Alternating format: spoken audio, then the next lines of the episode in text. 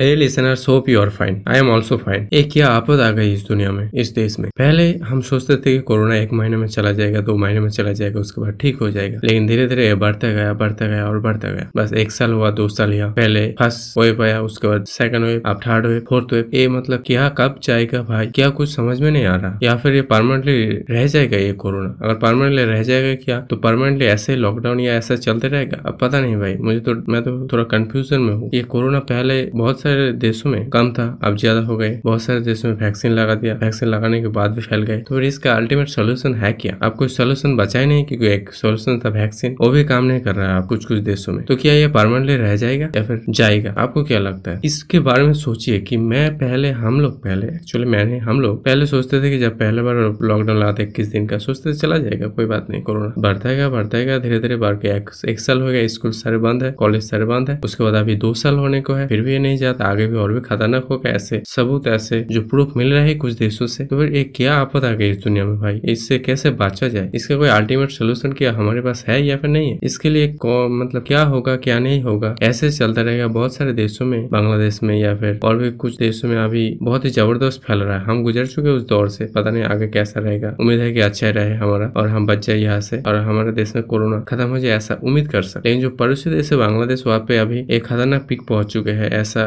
सुनाई दे रहा है न्यूज़ में। वहाँ पे अभी जो माइग्रेंट लेबर है, एक वो लोग काम छोड़ के घर जा रहा है, जैसे हमारे यहाँ पे भी हुआ था। तो पहले बांग्लादेश, अब बांग्लादेश भी इससे उभर जाएगा, फिर क्या फिर आएगा? इंडिया में या दूसरे देशों में? कैसे चलता रहेगा साइकिल कुछ भी पता नहीं, कुछ भी मालूम नहीं। हो सकता है ना भी हो सकता है। उम्मीद तो यही करता है कि जल्द ठीक हो जाए, और सब कुछ नॉर्मल हो जाए, हम पहले जैसे ही रहे, स्कूल खुले, सब कुछ खुले, और हम पहले जैसे एंजॉय करें। लेकिन ये दिन कब तक देखने को मिलेगा? एक्सपर्ट भी यहाँ पे शायद मुझे लगता है कॉन्फ्यूजन में है, क्योंकि क्या करे, वो लोग भी डॉक्टर है वो भी भगवान नहीं है। उनके पास भी उतना ज़्यादा डेटा मौजूद नहीं है। इसका अल्टीमेट सोल्यूशन वो लोग कोशिश कर रहे हैं सकता है फेल भी हो जाए। हमें भी इंसानों को भी कुछ कॉन्सियस रहना चाहिए। लेकिन कब खत्म होगा, यही बात मुझे बार बार, मुझे टेंशन देती है। आपको क्या लगता है, आप कॉमेंट में बताओ। और मुझे फॉलो कर लो ज़रूर प्लीज़ थैंक यू